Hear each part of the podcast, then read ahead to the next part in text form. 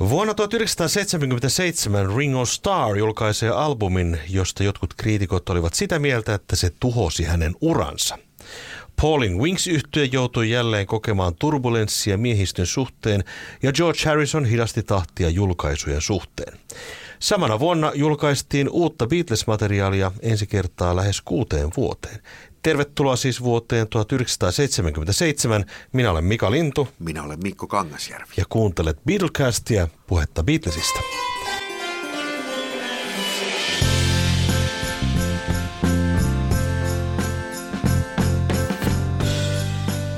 Vuosi 1977 ei ole ehkä paras tämmöinen Beatles-vuosi, mutta toisaalta aika mielenkiintoinen. Joo. No tästä vuodesta ehkä alkaa semmoinen ajanjakso, joka sitten kestää sinne varmaan sinne Lennonin kuolemaan saakka, voisi tällainen raffisti sen periodioida tällä tavalla, niin että Beatlesit olivat ehkä epäsuositumpia mitä ikinä koskaan mm. tähän päivään mennessä. Näin voisi ehkä sanoa. Vuosi alkaa sillä, että Ringo ryhtyy tekemään leffaa nimeltään Sextet. Se on May West on siinä pääosissa. May West on siinä noin 85-vuotias ja siinä myöskin sivuroolissa on Keith Moon The Who-yhtyeestä ja tästä elokuvasta Sextet sanotaan, että en ole sitä itse asiassa nähnyt olen nähnyt sitä vain trailerin, mutta se on yksi maailman huonoimpia elokuvia, mitä ikinä tehty hyvin omituinen leffa, mutta Ringon uralla sellainen leffa, että hän halusi nimenomaan tehdä yhteistyötä vanhenevan May Westin kanssa. May West oli Ringolle semmoinen suuri idoli aikoinaan Kyllä. lapsena. Samalla musta rupeaa tuntua nyt siltä, että sulla on tämmöinen äh, jonkunlainen tämmöinen äh, suhde näihin, näihin, eloku, näihin Ringon elokuviin. Joo, mä oon nyt nähnyt niitä useampia, mitä on tullut televisiosta ja muutenkin, että ne on aika kiinnostavia kyllä. Kannattaa katsoa. Hyvä. Ehkä palaamme niihin Kiitos vinkistä. Mutta tammikuussa tapahtuu lakirintamalla mielenkiintoista. Joo, nimittäin äh, semmoinen valokuva on olemassa, missä John ja Joko ja Allen Klein ihan sellainen hyvän tuuliselta vaikuttavina allekirjoittavat vihdoin paperit, missä tämä sitten puretaan tämä kaikki Apple-yhtiön ja sitten tämän Allen Kleinin Abco-yhtiön ja, ja Beatles Partnershipin diilit keskenään. Että se päätyy sitten sillä tavalla, että Allen Kleinille joudutaan kuitenkin maksamaan sitten 5 miljoonaa puntaa josta ilmeisesti Paul ei ollut kauhean hyvillään, koska hän oli sitä mieltä, että Alan Kleinille olisi pitänyt maksaa mitä. Joo, mutta joko Ono oli merkittävässä roolissa tässä neuvottelussa, että se summa piti alun perin olla siis lähempänä 20 miljoonaa, mutta jotenkin se onnistuttiin neuvottelemaan sitten pienemmäksi, kun kysymys oli kuitenkin jonkunlaista sopimusrikosta, eli silloin vuonna 1973 Beatlesit eivät tämmöisenä partnershipinä sitten uudistaneet enää managerisopimusta hänen kanssaan, niin jonkunlainen sopimusrikko siinä sitten tapahtui ja siitä oli kysymys tässä. Mutta sitten kuitenkin ilmeisesti lopulta kaikki olivat jollakin tapaa tyytyväisiä, että tämä keissi oli sitten vihdoin ohi. Hmm. Tammikuussa Wings Over America-levy nousee numero ykköseksi Amerikan albumilistoilla. Joo, ja sieltä irrotetaan myös single Maybe I'm Amazed – legendaarinen makkabiisi, jota ei, studioversio ei ikinä julkaistu singlenä, että se oli vaan siinä McCartney-levyllä vuonna 70 julkaistu biisi, mutta tässä kohtaa siitä live-versiosta tehtiin single. Ja sekin menestyi itse asiassa erittäin hyvin tuolla listoilla.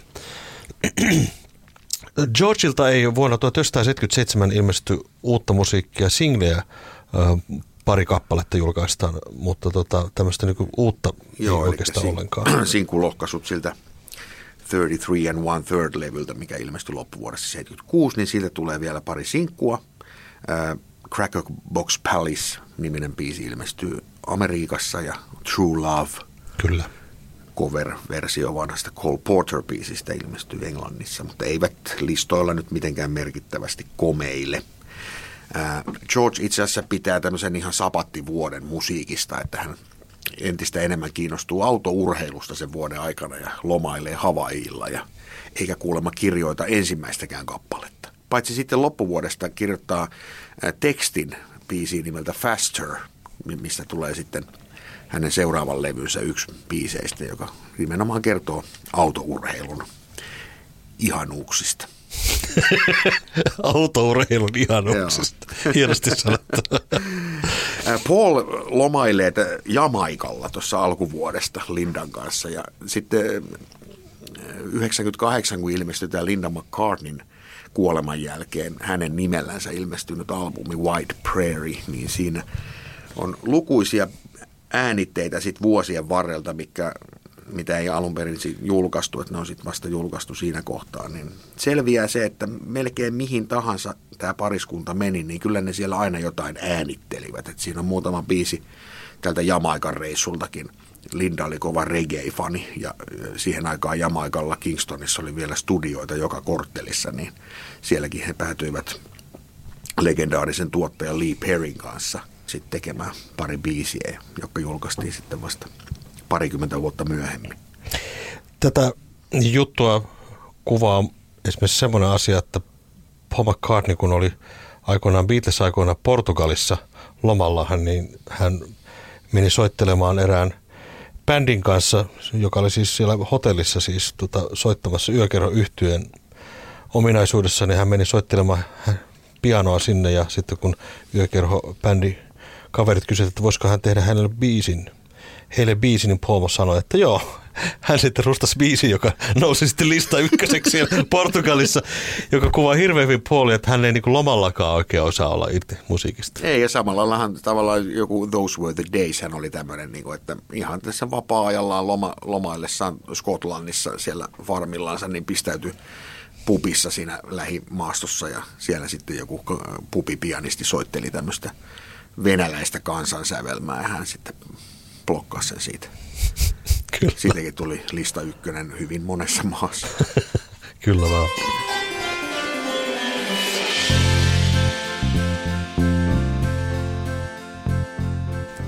No sitten e, eihän vuotta, ei kuukauttakaan mene sillä tavalla, etteikö lakituvassa tulisi käytyä. Tässä tuntuu tämä Beatles-maailma olen sellaista, että koko ajan ollaan niin kuin lain kanssa tekemisissä jollakin tavalla. Ja tässä alkuvuodesta 77 nousee tapetille sitten Hampurin ajan levytykset. Tai ei mitään levytyksiä ollut, vaan siis tämmöinen tyyppi kuin Ted Kingsize Taylor äänitti yhden niistä. Se oli itse asiassa uuden vuoden aatto 62 vuonna, kun ään, sattui äänittämään Star Clubilla Beatlesin keikan – ja hän väitti sitten, että heillä oli sopimus, eli Lennoni oli sitten ilmeisesti sanonut, että kyllä sä nyt se voit äänittää, kun sulla tuommoinen nauhuri kerran tuossa on.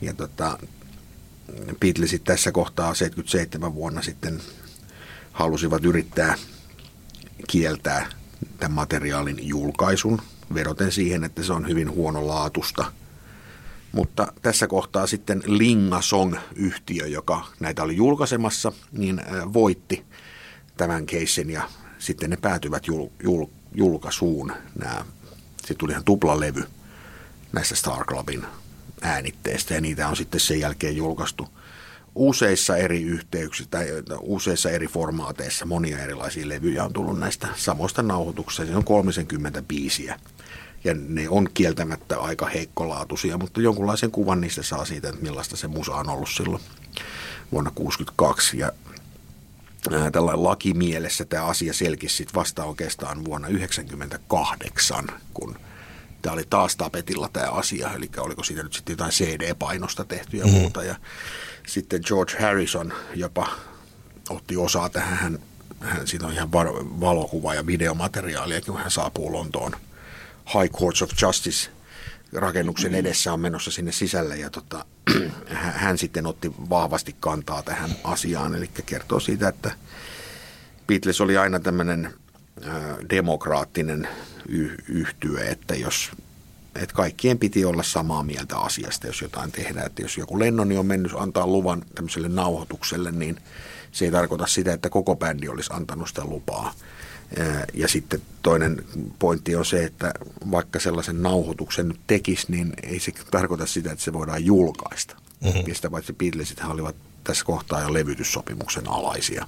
Eli EMI-sopimus oli jo tehty silloin, kun se Hampurin nauhoitus on tehty. Ja vasta sitten 98 vuonna tämä keissi saatiin päätökseen. Eli todettiin, että nämä, näiden äänitteiden julkaisu on laitonta.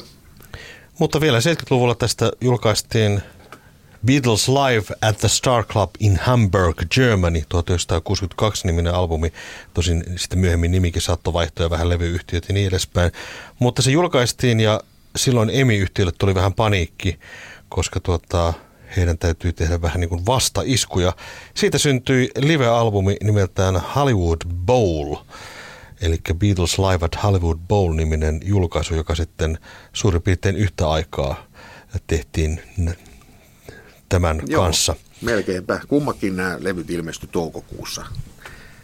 Tämä virallinen Hollywood Bowl-levy pikkusen aikaisemmin sitten lopulta, että ne sai sen aika nopeasti sitten tehtyä. Ja tämä Hollywood Bowlhan äänetettiin vuosina 64-65 konserteissa ja se on, siinä on niin kuin tavallaan parhaat otokset laitettu molempien vuosien konserteista. Ja George Martin oli sitä tuottamassa ja se oli ilmeisesti aika hankala prosessi, koska yleisön mylvintä oli sen verran lujaa, että oli hieman hankaluuksia saada minkäänlaista järkevää äänitettä siitä aikaiseksi, mutta sen aikaisella tekniikalla siitä saatiin sitten kuitenkin jotakuinkin järkevän kuulonen levy. Joo, ja tätähän me ollaan jo käsitelty jossain aikaisemmassakin jaksossa. Eli tässä kohtaa sitten siitä tuli ää, LP, yksi LP, julkaisu ja sitten CD-versio tästä ei ikinä tullut. Et sitten vasta 2016 vuonna tämän Ron Howardin ohjaaman elokuvan myötä sitten käytiin läpi uudelleen nämä live-materiaalit ja sitten tuli uusi, uusi levy sitten siitä, missä on vähän enemmän biisejä. Mm. Keväällä 1977 ilmestyy salaperäinen albumi nimeltään Thrillington. Ja sen on julkaissut herra nimeltään Percy Thrills Thrillington. Ja siinä oli siis instrumentaalilevy, jossa Paulin Ram-albumista oli tehty siis instrumentaaliversiot. Ja vasta myöhemmin sitten vuosia myöhemmin selvisi, että kuka tämä Percy Thrills Thrillington oikein oli. Joo, eli Englannissa alkoi siinä alkuvuodesta 77 eri, erinäisissä sanomalehdissä ilmestyi tällaisia eh, jossain henkilökohtaista palstalla sellaisia ilmoituksia, missä tämmöinen Percy Thrillington-niminen tyyppi aina kertoo jotain, se etsii jotain ystäviensä ja eh, mitä kaikki niitä, niistä on varmaan joku web-sivukin jossain olemassa, että minkälaisia kaikki ilmoituksia siellä oli ja kukaan ei tiennyt, kuka on Percy Thrillington. Ja sitten äh, huhtikuussa ilmestyi sitten tämä albumi ja siinä kohtaa ei todellakaan tiedetty, kuka sen takana on, mutta kyseessä oli siis orkestraalisovitukset RAM levyn biiseistä. Ja vasta vuonna 1989 Paul McCartney sitten paljasti jossain lehdistötilaisuudessa, kun joku oli siinä, kun oli sanottu, että nyt voi esittää vielä yhden kysymyksen, niin joku sitten oli kysynyt, että kuka on Percy Thrillington, niin Paul sanoi, että okei, tämä on hyvä, hyvä aihe lopettaa tämä lehdistökonferenssi tähän ja kertoi, että okei, it was me and Linda. eli eli tota, kuulostaa jotenkin tosi omituiselta tämmöinen, mutta kysymys oli siitä, että kesällä 71 silloin, kun Wings-yhtiö oli ihan tuore, he levytti Wildlife-nimistä albumiaan Abbey Roadilla, niin sovittaja, sovittajana työskennellyt Richard Hewson, joka teki siihenkin levylle muistaakseni pari arria – niin Pauli oli sitten pyytänyt häneltä, että teet tästä rämlevystä tämmöinen orkestraalisovitus. Ja Richard hän teki jo siis näihin äh, Phil Spectorin tuottamiin Beatles-biiseihin, esimerkiksi Long and Winding Roadin jouset ja kuorot on Richard Hewsonin sovittamat. Ää, niin hän pyysi tältä tämmöistä palvelusta ja sitten siinä kohtaa se äänitettiin ihan parin kolmen päivän aikana Abbey Roadilla se levy. Mutta sitten se jäi hyllylle, sille ei tehty mitään kunnes sitten alkuvuodesta 77 puoli päätti julkaista se tämmöisenä salaperäisenä niin, niin kuin tämmöisellä pseudonyymillä. Ja, ja tota, Tästähän on sitten CD-versiokin tehty 95 vuonna ilmestynyt ekan kerran ja sitten kun Archive Collection-sarjassa RAM-levy julkistettiin vuonna 2012, niin siinä sitten oli mukana myös yhtenä levynä tämä Thrillington-albumi. Ja ne alkuperäiset Thrillington-levythän ovat ihan hinnoissaan, että tota, niitä ei hirveästi myyty.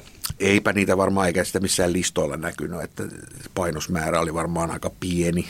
No, on jossain divarissa joskus siihen törmännyt, kyllä se oli kolminumeroinen se luku. Hmm. Sata puntaa tai nolla Joo. Lontoossa joskus. Tämä on ehkä niin kuin omituisin Paulin tämmöinen julkaisu, paitsi että kyllä mä jotenkin näen, että Paulin uralla on paljonkin tällaisia, hän julkaisee salanimellä jotakin tai vähän niin kuin yhtäkkiä jotakin ja vastaavaa, että se kuvio toistuu sitten myöhemmissä jaksoissa. No itse asiassa se toistui tässä jo kuukauden päästä niin. tästä, koska, koska, tota, kyllä, kyllä. koska toukokuun viimeinen päivä ilmestyi sitten tämmöinen levy, kun, jonka artistin nimenä oli Susie and the Red Stripes ja biisin nimi oli Seaside Woman – ja B-puolella oli B-Side to Seaside niminen biisi. Ja, ja tässä oli sitten taas kysymyksessä se, että Linda McCartney lauloi tämän Seaside Woman biisin. Se oli niin kuin Wingsin biisi, joka oli äänitetty jo vuonna 1973 silloin, kun tehtiin Red Rose Speedway levyä, niin se oli sieltä sessioista peräisin semmoinen biisi, joka sitten tässä kohtaa päätettiin julkaista tämmöisellä nimellä. Ja tämä oli vielä outoa, että tämän julkaisi A&M Records, mikä ei mitenkään liittynyt siis Paul McCartneyn omiin levytyssopimuksiin tai muihin. Että tämä oli tosi omituinen julkaisu. Ja tässäkään ei yhtään kerrottu, että ketä siinä on kysymyksessä, mutta kyllähän sen siitä nyt toki kuulee, kun biisin pistää soimaan. Myöskin keräilyharvinaisuus tämä alkuperäinen Kyllä. levy itse asiassa. Ja sitten kasarityyliin tästä tehtiin Remix-julkaisu vuonna 1986, missä sitten tämä sama single on julkaistu vähän sellainen kasaristi miksattuna, että se on äh, Lim Trummit mätkyttää siellä ja sitten 12-tuumainen maxi-single-versiokin löytyy. Joo. Et jotenkin tämä kuvastaa Paulin tällaista niin kuin leikkisyyttä jotenkin, mm. että tehdään kuin voidaan kaiken niin. hauskaa. Joo, kyllä. Joo, ihan samaa Beatles että Hollywood Bowl-levy itse asiassa on ihan hyvä menestys. Sehän myy oikeinkin hyvin ja, ja pääsee listoillekin. Ja tota, se jatkaa omaa elämäänsä sitten tämmöisenä Beatlesin ainoana live-levynä. Virallisena. Virallisena sellaisena. No Pauli toki teki sitten uuttakin musaa, eli tämä koko vuosi 77 oikeastaan, ei nyt varmaan ihan yhteen menoa, mutta useassa eri periodissa tehdään sit sellaista levyä, joka ilmestyy vasta seuraavan vuoden puolella, eli London Town. Paulhan tykkäsi näistä eksoottisista levytyslokaatioista ja tällä kertaa sitten koko toukokuu vietettiin Virgin saarilla, Neitsyt-saarilla tämmöinen Fair Carol-jahti, jonne oli tehty äänitysstudio, niin koko bändi majottu sinne kuukaudeksi ja äänitteli siellä. He uivat päivisin ja äänittelivät öisin, niin kuin jossain kirjassa sanotaan. Mikäpä jottei.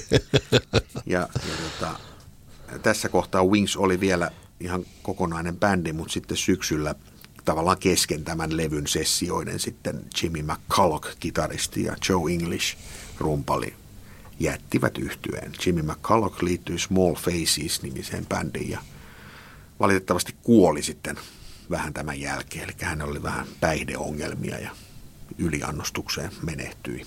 Hmm.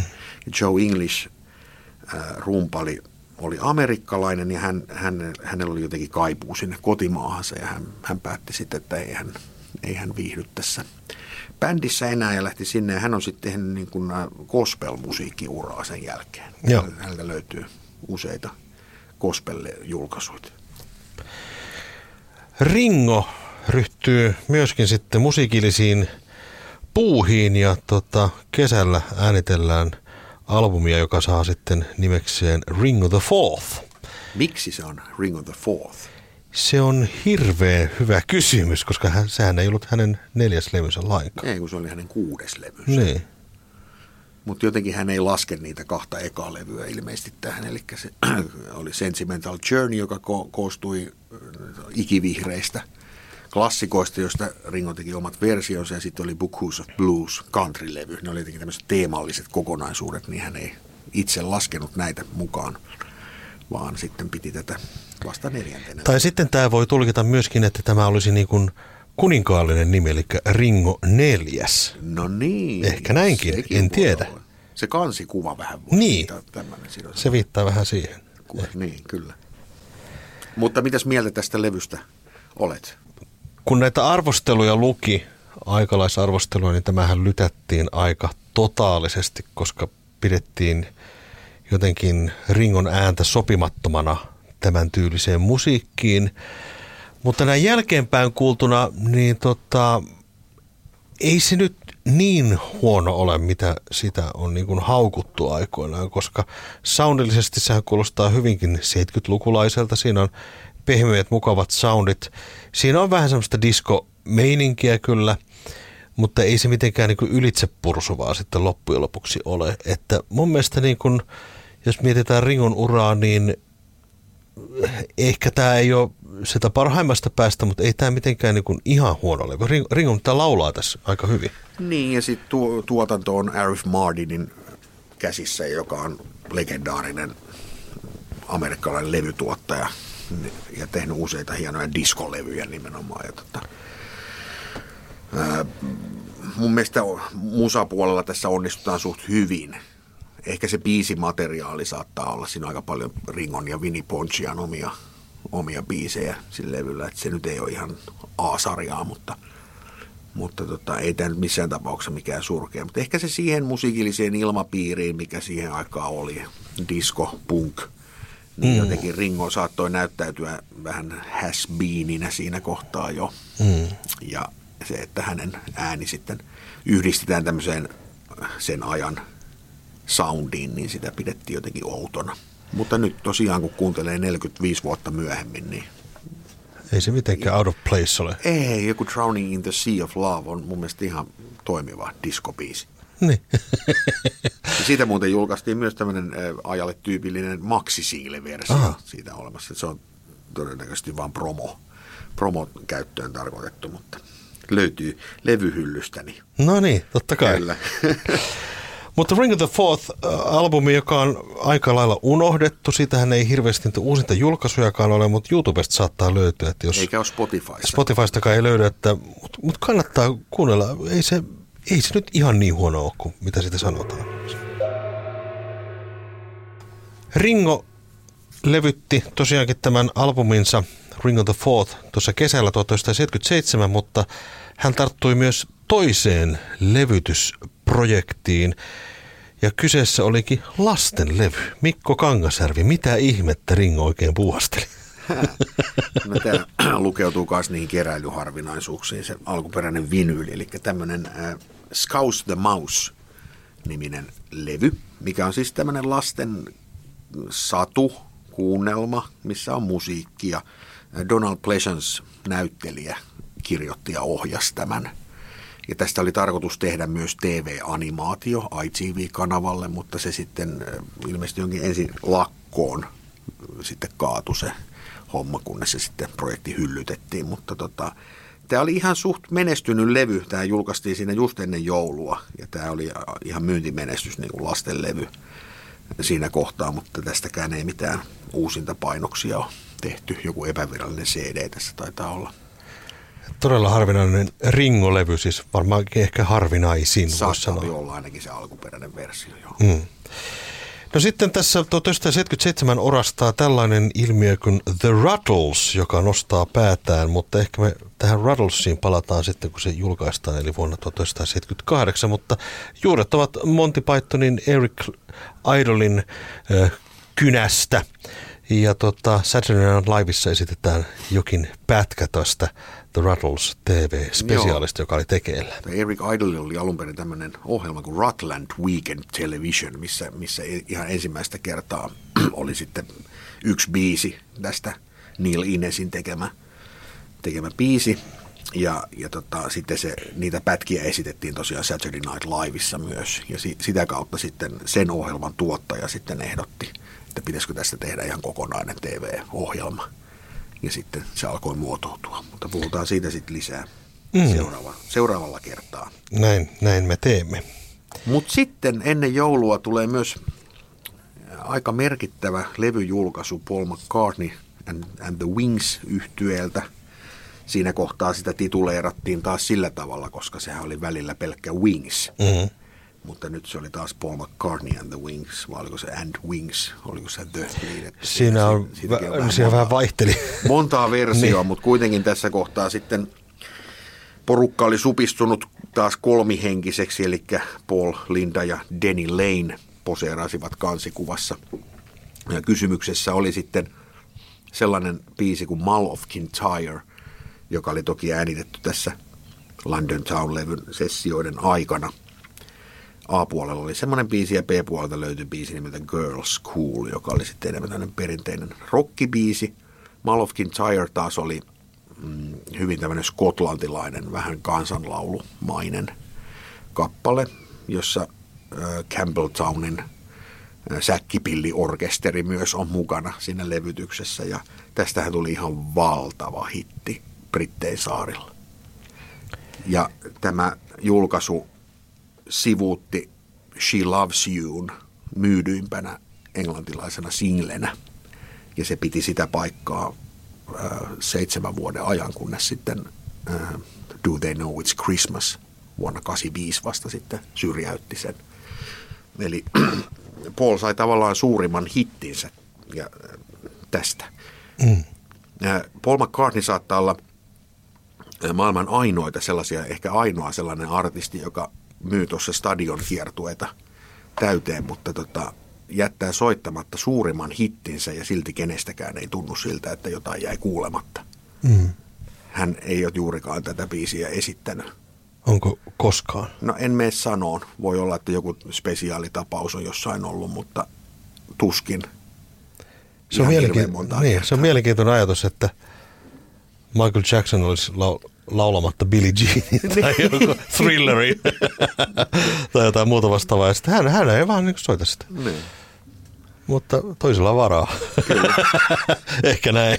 mutta ehkä tässä nyt oli tavallaan kysymyksessä vähän tämmöinen novelty single, että se, se niin kuin vetosi selkeästi niin kuin brittiläiseen mielenlaatuun, mutta esimerkiksi Amerikassa, kun tämä julkaistiin, niin sitten se Girls Cool, oli se, sitä pidettiin A-puolena.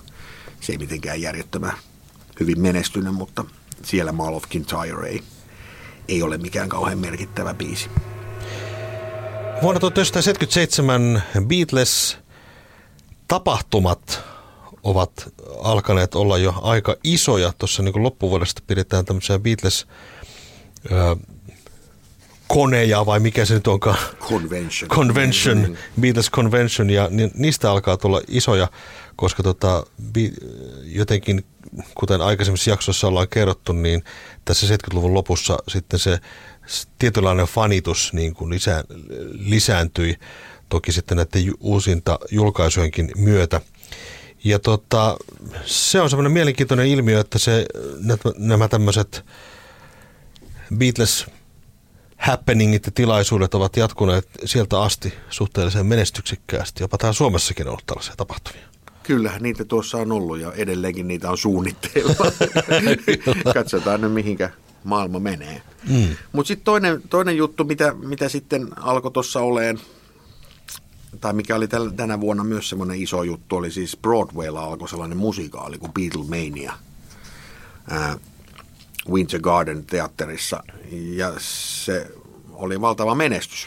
Beatlemania musikaali, joka oli vähän niin kuin, sitä voisi pitää semmoisena sen ajan, vähän niin kuin tämä Love-juttu on sitten ollut Las Vegasissa 2000-luvulla, mutta vuonna 1977 sen ajan tekniikalla se yritettiin saada aikaiseksi vähän vastaavaa, että se on ollut niin kuin multimedia show monelle eri screenille heijastettua visuaalista materiaalia yritetty niin kuin tavallaan uudelleen luoda se 60-luvun meininki ja ilmapiiri. Ja se on enemmänkin ollut tämmöinen niin kuin visuaalinen konsertti, ei niinkään mikään musi- juonellinen musikaali.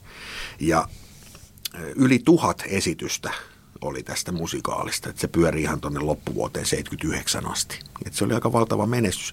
Ja tämän jälkeen erinäisiä tämmöisiä Beatles-musikaalejahan on ollut, mutta yleensä ne on sellaisia enemmänkin biisikavalkaadeja. Että tämmöisiin juonellisiin juttuihin ei niitä laulujen käyttöoikeuksia ole hirveän hyvin myönnetty. Suomessakin on Beatles-musikaalia nähty, mutta ei, ei nyt hirvittävän montaa, sanotaanko näin. No ei, koska niitä ei käytännössä saa tehdä. Niin. Koska niin, biisien, biisien synkronointi niin kuin toiseen taideteokseen, eli tässä tapauksessa juonelliseen teatteriesitykseen, niin se ei ole kauhean helppoa saada niitä lupia, ja Beatles-biiseihin tämmöisiä lupia hädintuskin saa lainkaan. Loppuvuonna ilmestyy Love Songs-kokoelma-albumi, joka myy ihan mukavasti, eli siinä on tupla-albumi. Ja tähän näitä albumeita käsiteltiin silloin tuossa jaksossa, jossa puhuttiin muutenkin näistä kokoelmista, joita 70-luvulla oli. Mutta kuvastaa sitä, että semmoinen kiinnostus vähän tuolla Beatlesia kohtaan oli tietyssä kansanosassa.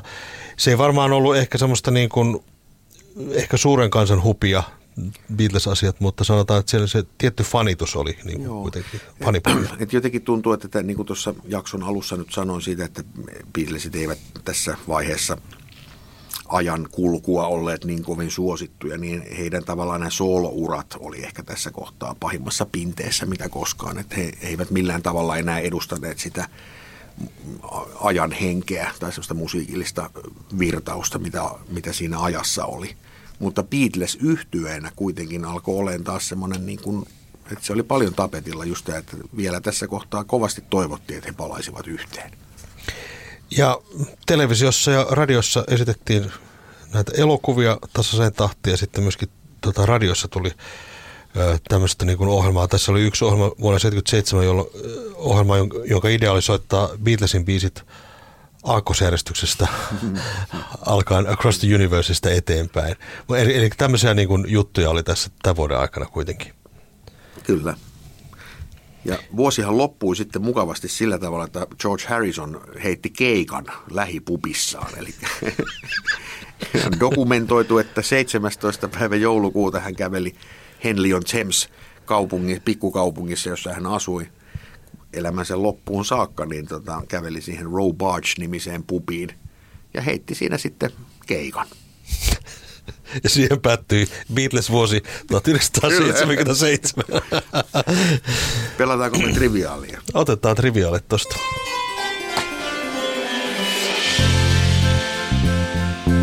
Kellä beatles jäsenellä on parta koko Let It Be-elokuvan ajan? No se partahan on sellaisella ihmisellä kuin, kuin Paul McCartney.